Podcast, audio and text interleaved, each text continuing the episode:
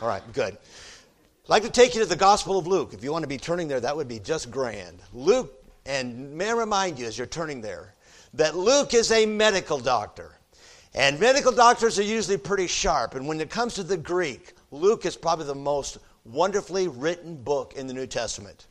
Luke gives us all kinds of information about this new phenomenon called Jesus. You might find this kind of interesting that Luke is the largest book in the New Testament. When you come to Luke chapter 4, our text here this morning, everything about this new phenomenon called Jesus people has been positive. Everything has been positive. Things are going great. The Bible's going to tell us that Jesus is in the middle of immense popularity. Everybody likes him. And uh, so when we come to Luke chapter 4, please try to keep that in mind. Everything is going well. And in Luke chapter 4, and if, you'll look with me, please, at verse number 14 is where I'd like to begin. Verse number 14. Watch this carefully. The Bible tells us, and Jesus returned in the power of the Spirit, just means he's led of God, into, say the next word out loud. Would you look this way, please? Got to know this. Let me do a real quick geography lesson. I realize most of you know this, but let's just review. Way up north, if this is all Israel right here, way up north is an area called Galilee. In the middle is a no man's area called Samaria, and down south is an area called Judah. More Jews lived in Galilee than they did in Judah. Judah is where Jerusalem is.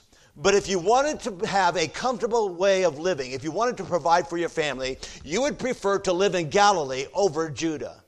Historians tell us it was five times more expensive to live in Judah than it was to live in Galilee. There were all kinds of trade routes that went through Galilee. There were none that went through Judah. Judah was kind of considered archaic, dusty, old fashioned. But they had a saying in Israel that went like this if you want to be wealthy, go north. If you want to be godly, go south. People down south in Judah looked down their noses at Jews that lived in Galilee. Please remember that. And you've just been told that Jesus is now returning in the power of the Spirit into Galilee. We love Galilee because we remember that that's where he grew up. Well, when he got there, stuff's going to happen. Now, what has happened when you come to Luke chapter 4 is that Jesus has introduced himself as the Messiah.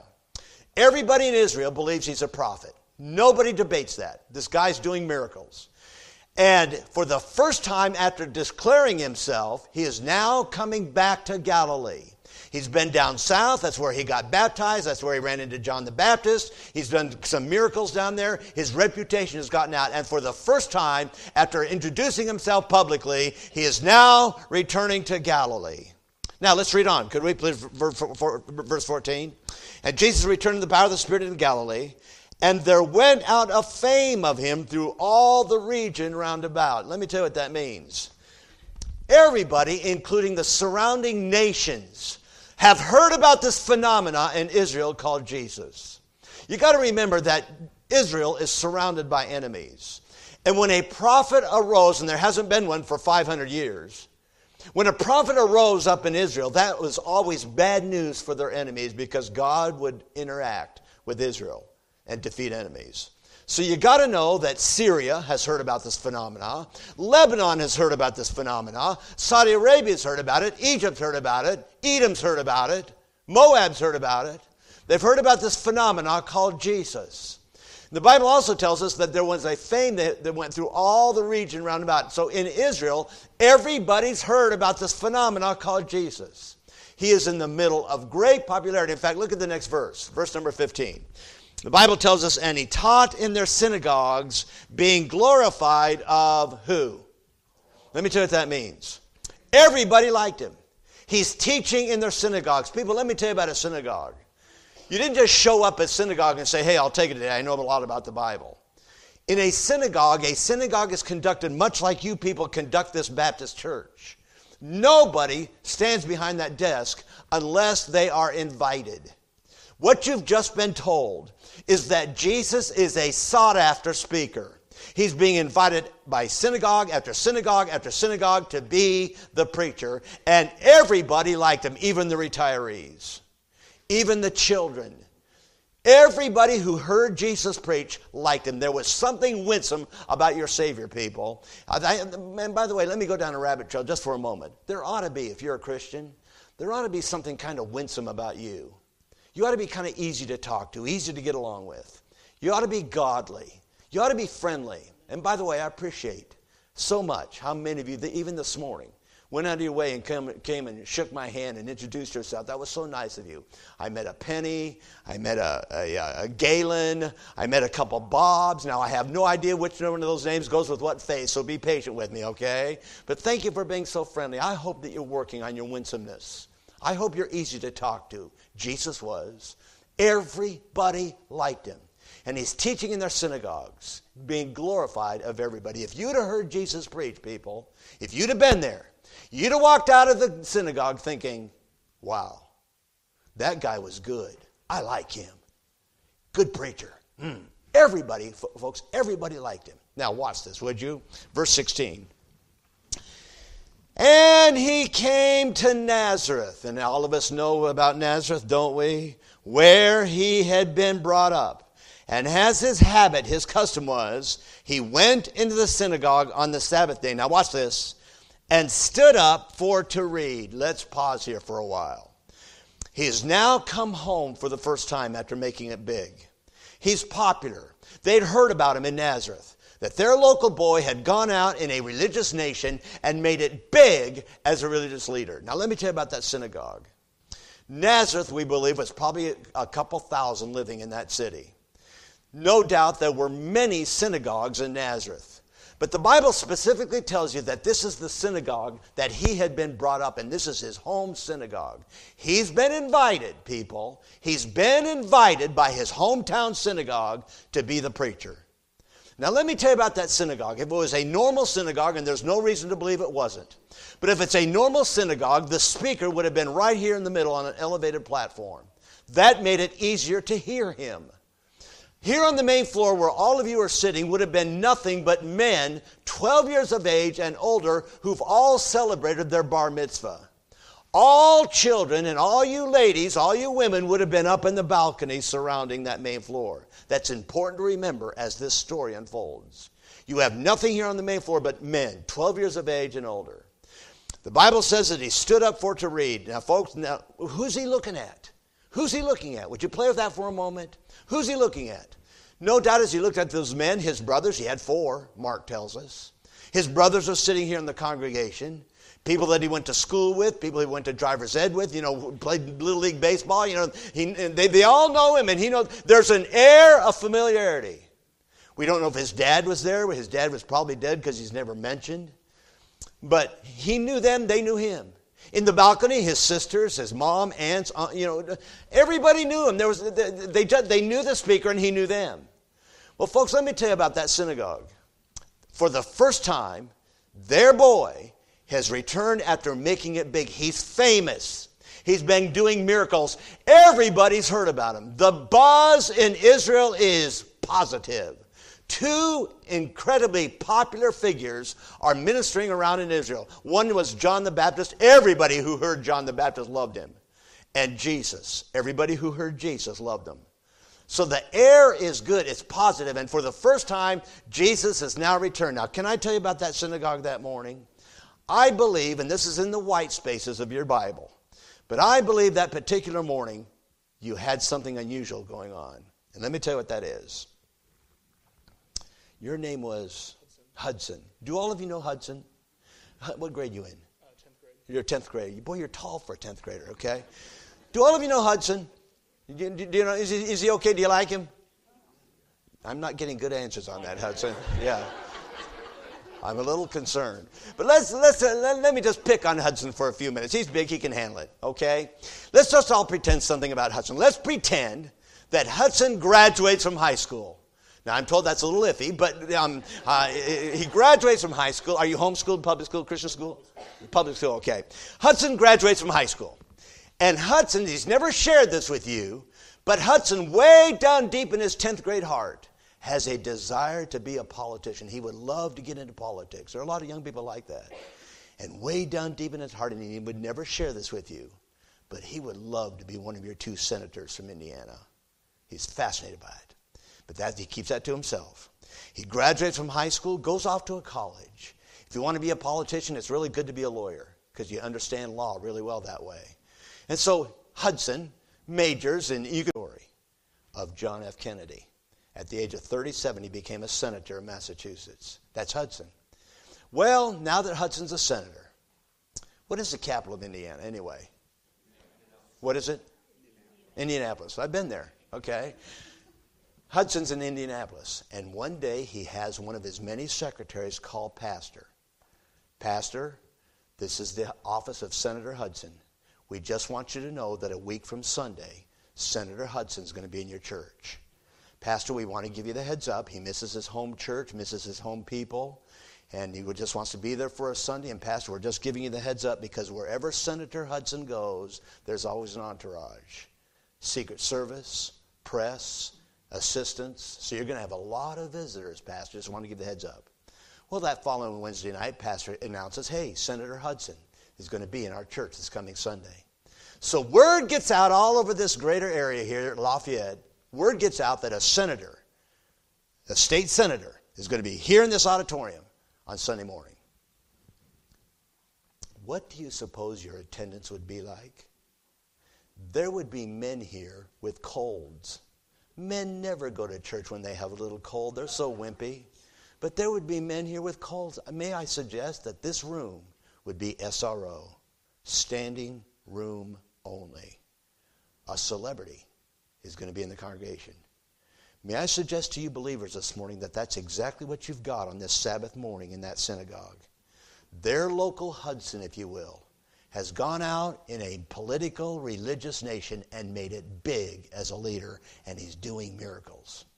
Folks, I don't know if you can appreciate that. He's doing miracles. He's doing stuff that people have never in their lives ever seen before or ever even heard of. And he's now coming home for the first time. May I suggest to you that the attendance that morning in that little synagogue was good. And there's an air of excitement. Their local boy is now home for the first time. Now, having set the stage, let's go to verse 17, could we please? Verse 17. The Bible tells us, And there was delivered unto him the book of the prophet Isaiah. And when he had found the, when he opened the book, he found the place where it was written. Would you look at me, please? Let's set some more stage. There was delivered unto him the prophet Isaiah. That's kind of weird, isn't it? Let me tell you about a synagogue. People, where you guys have in this church a baptistry. Is there a baptistry up there, Pastor? There's no baptistry. Most, most Baptist churches, what is wrong with you people? But uh, most churches have a, a, baptistry up there, and, and uh, but, but in a synagogue, they don't have a baptistry. They're kind of like you guys. There's nothing. I mean, but, but, but up there, up in a synagogue, they have what is called, hear me carefully, this is so good, to this day, they have in every synagogue up front what is called the ark. The ark is a big old closet, a big armoire, if you will. Might have curtains, it might have fancy doors. But that is where you, a local congregation, a local synagogue, kept your copies of the Bible. Nobody had a personal copy of the Bible. If you wanted to read the Bible, you had to go to the local synagogue. It was like a library. And so that, there in the ark is where you kept your collection of the Bible. Given how wealthy this particular synagogue was, kind of determined how much of the Bible you actually owned and had. But we do know that they did have the scroll of Isaiah. Folks, Jews love Isaiah. If you ever go to Jerusalem, they have a museum there called the Museum of the Scroll. And in the museum, the centerpiece is a huge Dead Sea Scroll found on one of the Dead Sea Scrolls, a complete, beautifully preserved copy of Isaiah. It's huge.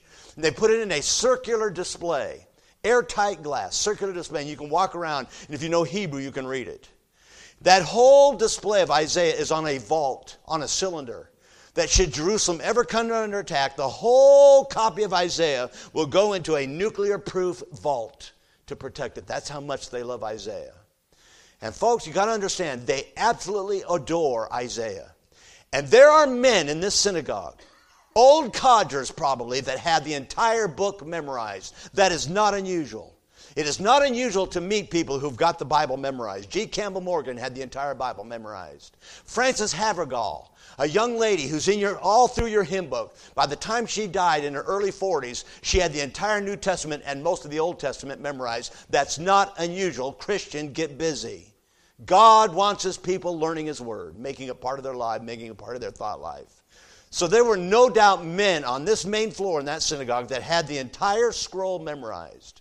But the Bible tells you that there was delivered unto him the book of the prophet Isaiah. Let me tell you about a synagogue. We have come to the preaching, we've come to the message, and the speaker, no doubt, has requested, I would like the scroll of Isaiah. There is an officer in that church, in that synagogue, excuse me. There's an officer. You elected him, you chose him. We'll pretend it's this gentleman right here. His name, as you told me, but I forgot. Jerry. Jerry. We'll pretend it's Jerry. Now, you elected Jerry because Jerry is very intelligent. Evidently, they agree. I didn't hear any laughter. Jerry's very intelligent, and it's his job, and only his job. He's the officer. There's a special name for him, it's in Hebrew. But it's his job, and only his job, to handle the sacred scriptures. The Jews would always stand at the reading of God's word.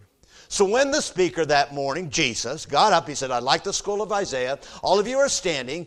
And Jerry, Officer Jerry, would then walk very ceremoniously to the ark. He would pull open the doors of the curtain. He would pull out Isaiah, take off the linen dust cover, and then he would parade, he would march around the entire congregation while all of you are standing singing psalms about the Bible singing psalms about the Bible. There are a lot of them, you know. Psalm 119 is one of them that's got a verse you're memorizing with me. Oh, how love I thy law. They would sing that. So here, Officer Jerry is. He walks around the entire congregation holding the Isaiah while you're singing about it. Then Officer Jerry would then walk to the platform where the speaker is. He would lay it down on the podium and then stand right next to the speaker. Let me tell you why. Officer Jerry knows Hebrew. The speaker knows Hebrew. All you people who live in Nazareth, you speak Aramaic. So, whoever the rabbi was on any given Sabbath, they're going to have to translate from Hebrew into Aramaic on the spot. That officer would stand next to the speaker to give assistance so they gave the most accurate rendering they possibly could to the Bible. They were very careful about that. I have a feeling that on this particular morning, the officer didn't have to say anything. The speaker is perfect. Could I get an amen? amen. This will blow your minds. The speaker wrote it. Wow. Well, the Bible tells us that uh, that officer would have stood there and Jesus took them to a verse that all of them knew. It was like the John 3:16 of Isaiah. They all knew it. What he's going to do is he's going to quote, he's going to read Isaiah 61 verses 1 and 2, but he's going to do something that's going to bother them. Let's read it, could we please? Look, look, look, look at look at what verse number. Where am I? Verse 18. Now, friends, let me just warn you. If you were to go back to Isaiah in your English Bible, it reads differently than it does in Luke. Is Luke inspired? Well, then how do you explain the difference? What you have in Luke, people, Luke is giving you a Holy Spirit inspired commentary on Isaiah 61, verses 1 and 2. Fascinating. Now, how did that happen? Well, let me tell you how it happened. The original text was in Hebrew. On this Sabbath morning, they're going to read it in Aramaic. Luke is going to record it in Greek. And you and I are about to read it in Indiana English. Four generations of language. That explains the difference. But it's still inspired, amen? All right, now let's read it. Watch, watch what he does. The Spirit of the Lord God is upon me. Would you look at me, please? Every Jew in that synagogue would have asked the question Who's me? Who's me? They have three options. Me could be the nation of Israel. Israel is referred to in a pronoun like that in Isaiah. Me could also be Isaiah himself because Isaiah does refer to himself. Or me could be the Messiah because the Messiah is talked about a lot in Isaiah. Which one is it? How do you know? You know, and this is good homiletics, people. This is good Bible. You know by the context. So let's look at the context. Let's read on. The Spirit of the Lord God is upon me because he hath, next word out loud, congregation. Ding, ding, ding, ding, trumpets, bells, whistles, firecrackers. There you go. There's your clue. When you call the Lord, when you call Jesus by his full name, you call him the Lord Jesus. That word Christ is Latin. And it is a derivative, it is a translation of the word Messiah. The word Messiah literally means anointed one. When you call Jesus by his full name, you say the Lord, which means master, Jesus, which means Savior, and Christ, which means anointed. He's the anointed one. So every Jew knew, oh, this is the verse. That's why they loved it. This is a verse about the Messiah. Oh, we love the Messiah because he's going to come someday and he's going to make us great again, like we were under David, who they called David. He's going to make us great again, the world dominant power. And folks, is that true? Absolutely. It's called the millennium. Israel's going to be far more powerful than America ever thought of being. It's going to be world dominant. Do they know that? Yes, they know that. It's all through the Old Testament and New Testament too. They know that. So you got can you understand? They love this. They love this passage. But we got a problem. We got a problem. Let's read on. Let's read on. The Spirit of the Lord is upon me because he hath anointed me to preach. Would you look at me for a second? This is kind of free. Folks, every Jew knew. None, they don't necessarily like it. But every Jew knew that whoever the Messiah was when he came, his number one mission was to preach. I think very few Christians realize that. His number one mission was to preach. Yes, he died on the cross, but his number one purpose before dying on the cross was to preach. And may I remind you, Christians, this morning, that all through the centuries, young people, listen, all through the centuries, God has always used preachers, watch your attitude. I know you hear the same guy Sunday after Sunday after Wednesday after Wednesday, and it's easy if you're not careful, retirees, to develop an attitude. Oh, been there, done that, bought the t shirt. Be careful. God has always used preaching and wants to still. Could I get an amen? He wants to still. But it all depends on your attitude, young people, your attitude, retirees, your attitude, adults. Watch your attitude. Every Jew knew the Messiah is going to be a preacher. And what's so fascinating about this particular passage, people, is he's going to give you his outline. To, here's what he preached. When you read about Jesus preaching, here's what he preached. You ready? Let's read on. The Spirit of the Lord God is upon me because he has anointed me to preach the, what, folks? Gospel. What's the gospel? Yeah, it's more than good news, but we'll get there, okay? Let's, let's read on. Preach the gospel to the next word out loud. We got a problem. We got a big problem. I, your rabbi, would have taught you Jews. When we came to that word poor, I would have told you that is not you. No Jew is ever poor. We are rich. We're the apple of God's eye. We, uh, we, are, we are His chosen race. No Jew is ever poor. Evidently, our Messiah is going to have some kind of ministry to those losers in Indiana called Gentiles. That's what they thought. That's what they were taught. It gets worse. Let's read on.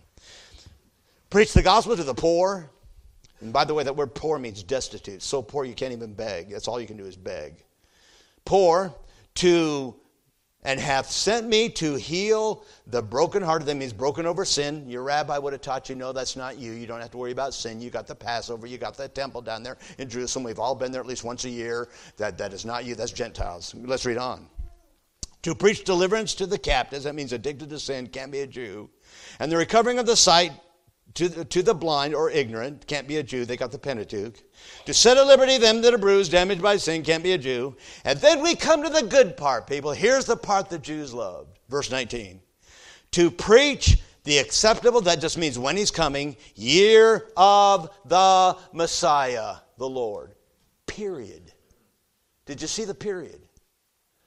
You got to know. Oh, what's the next verse? What's the next phrase? And he closed the book. And he closed the book. Folks, You've got to know. There were all kinds of old codgers sitting on the main floor that were bothered by that. Hey, young man, you left out the best part. There's no period there. If you go back to Isaiah 61, verses 1 and 2, the next phrase after that, folks, there's a comma. And the next phrase says, and the day of vengeance of our God. Jews are very, very interested in vengeance. They even sing about it in the book of Psalms. Why do they get vengeance? What is that all about?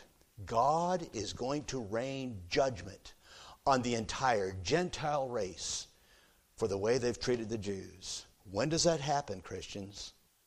When does that happen? Let me help you. Tribulation. Folks, they're looking forward to it.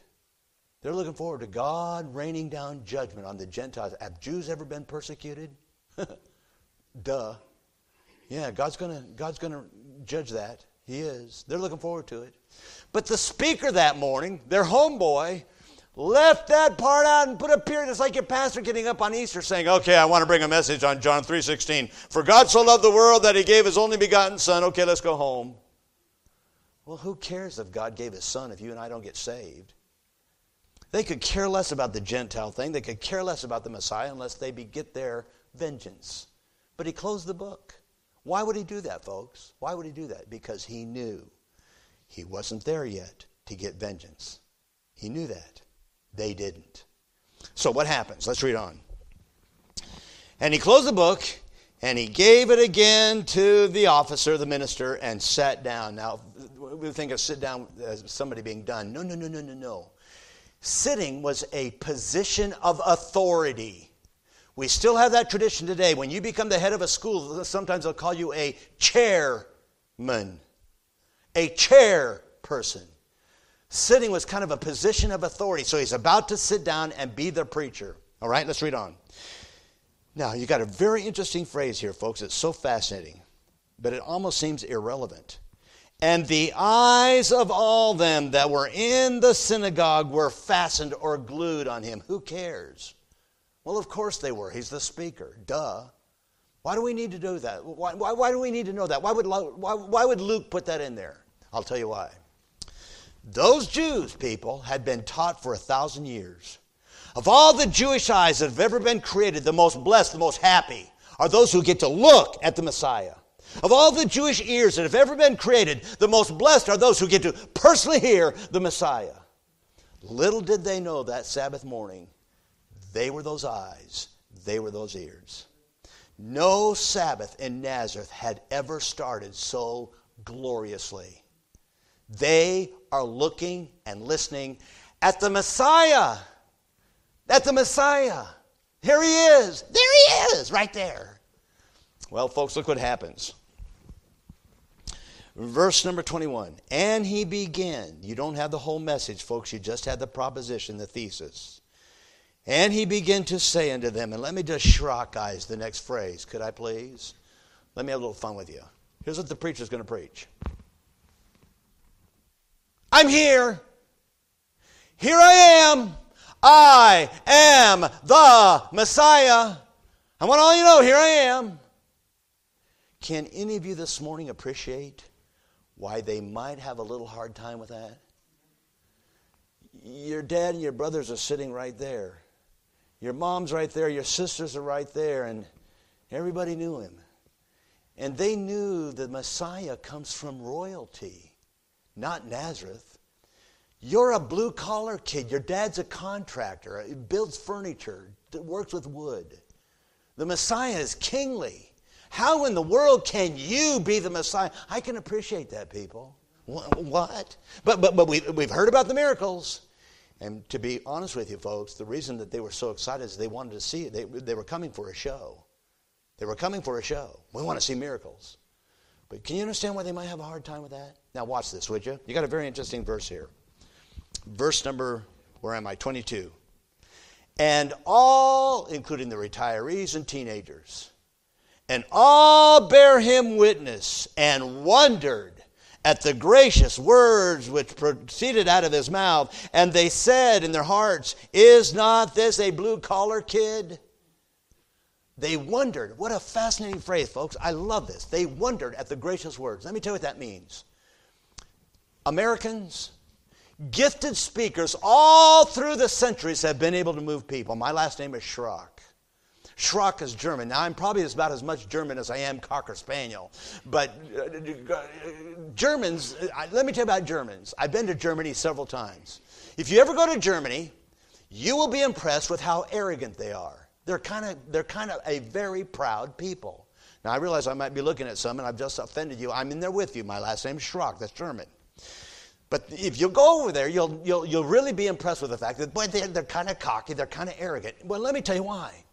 A good German family will teach their children from the crib on up that you are German and therefore probably a superior thinker. And they've got some ammo. The greatest. You German? Oh. So you're smarter than he is. Okay, yeah. Well, that, of course you are. Yeah. The woman always is, yes. They've got some ammo. The greatest composer, and music's always been big to mankind. The greatest composer ever was a man by the name of Bach. Guess what nationality? German. Second to him, Beethoven. Guess what nationality? German. The greatest thinker in modern era, Einstein. Guess what nationality? German. Our NASA space program has its roots in German scientists. I flew yesterday on a Lanyard wing jet. Guess where it had its origin? Germany. Ever heard of a Mercedes? Ever heard of a BMW? They're kind of they're kind of notary, notorious as being good cars. They've kind of they've got some ammo. They got some ammo. But yet I could tell you about a window in, in history of German history when a kook came along and said, "Hey, if we promote blonde hair and blue eyes and shoot Jews, we can be the world dominant power. Will you follow me? Will you follow me? Oh yeah, okay. What? What was Hitler's secret, people? We lose this in history. He was a great speaker. He practiced with coaches, he practiced with tape recorders. Churchill did the same thing. They were both very gifted communicators. Good speakers have always been able to move people. If I were to go around this room and ask you who your favorite preacher is, every one of you would have a different answer. Their personality, their humor, their looks, whatever just meshes with you. You've all got favorites. And may I remind you, Americans, that every occupant in our White House for the last 50 years has been there because they're really good on TV. They know how to speak. They're good public speakers. Now, why that's funny, I'm not sure, but uh, but uh, please come tell me afterwards, okay? Maybe you're thinking about Biden. I don't know, but uh, um, but but but, but the, the, they're gifted speakers. They really are, folks. Now, let me tell you. Here's my point. These people in that synagogue are listening. Oh, this will give you goose pimples. These people in that synagogue are listening to the best preacher they've ever heard. You say, Mike, how do you know that? Well, come on. He's perfect. He's perfect. Now, now, stay with me. That means he had perfect diction perfect articulation, perfect gestures, perfect understanding of his text, perfect delivery, perfect use of language, perfect use of illustration, perfect understanding of his congregation. When he looked at you, he knew exactly what was going on in your head. He had perfect delivery, a perfect outline, a perfect message. And the Bible tells us that they wondered. You know what that means? They all got it. Nobody walked out of this synagogue thinking, hmm, I wonder what he meant. I mean, what's the point? They all got it. And what was his point? I am the Messiah. I am the anointed one. And none of you are going to heaven unless you put your faith and trust in me. Wow. Wow. Now let's read on. Could we please? I got about five more minutes. Hang in there. Hang in there. Watch this now. And he said unto them, Okay, would you look at me? Let me tell you what's going to happen. If you ever go to seminary, you will learn, if you've got a good professor, you will learn that every good message, and this is good for you men to hear, and you ladies too, every good lesson, every good message always has illustrations. Spurgeon himself said that illustrations are in a message what the windows are to the auditorium, they let the light in. That is so true. Theology can be kind of hard to understand, it can be abstract, But when you liken it to an object lesson, when you liken it to a story, when you liken it to a picture, it's like, oh, I, I, I get it now. And Jesus is going to use two illustrations, both of which were from the Bible, both which were from the Old Testament. He's going to give them two illustrations. His whole theme is I'm the Messiah, none of you are going to heaven. None of you are going to heaven. Dad, mom, none of you are going to heaven unless you put your faith and trust in me. And he uses two illustrations. And folks, I can promise you, they hated both of them. They hated both of them. Because in both illustrations, a Gentile was preferred over a Jew. And you know why? Because they had simple faith. They had simple faith. What are those illustrations? Let me quickly summarize them for you. The first one, he talks about a woman, a Gentile woman who was a widow. Folks, would you please understand that in the Jewish mind, you could not get any lower on the social ladder than to, first of all, be a woman. The Jews believed that women were second class, equivalent to animals. Men were at the top, women were second class, even a Jewish woman. They believed that it was God's judgment if a woman became a widow. God's judgment was on her life. And then to be a Gentile widow, you could not get any lower in the Jewish mind. And yet, Elijah was sent to a widow, a Gentile widow in Phoenicia, where Jezebel came from. It was a wicked city called Sarepta. And Elijah was sent there, and you remember what happened? This woman is about to starve to death. She has a son. They're just about out of meal. Elijah shows up and says, Give me a scone. Make me a scone. I'm hungry. And she, the Bible tells you very specifically, she believed in God. And she knew Elijah was God's man. And so by faith, by faith, she took all that she had, the rest of what she had, the oil and, and, the, and, the, and whatever it was, and made the prophet a meal. And what happened, folks? You remember what happened? That meal, that oil never ran out all through that famine. Even though in Israel there was all kinds of famine, all kinds of death, and yet God's man was sent to a Gentile widow. You know why? She had faith. She had faith. The second one is just like it a Gentile terrorist. And again, folks, you got to understand this would be so offensive to a Jewish mind. A Gentile terrorist who picked on Jews. His name was Naaman and came down with leprosy. Again, in the Jewish mind, leprosy was always a sign of God's judgment. So here in their mind is a Gentile terrorist who God's judging, and his little Jewish slave says, I know about a prophet in Israel that can help you. His name is Elisha. Go see him. What does Naaman do? You know the story well, don't you? He gets there and he's told by Elisha, baptize yourself seven times in the muddy Jordan. Oh, that offended Naaman folks, I don't know if you've been to Israel, but I highly recommend it. And when you see the Jordan River, you're going to be very disappointed. It's nothing like the, what's the river you've got here? Wabash, thank you. That goes up to Chicago, doesn't it, the Wabash River?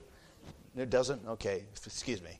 Um, the, the, I, I, saw it yesterday. Earl, Earl took me by there, and I, I got to see the river. Nice, nice river. Probably people swim in it. The Jordan River is nothing like that. Not a thing. It's kind of swampy. It's kind of yucky in most parts. And this wealthy, famous general is told to go and dip himself seven times in gunk.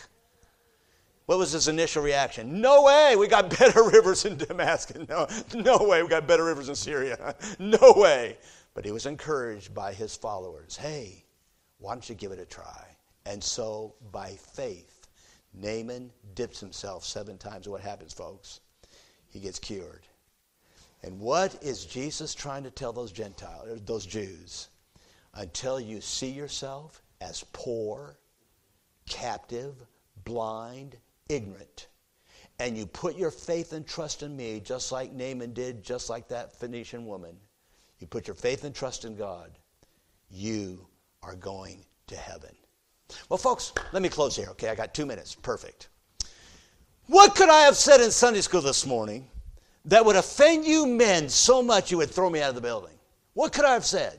I'm a big Seattle Seahawk fan. Could I promote him for a while? Would that offend you?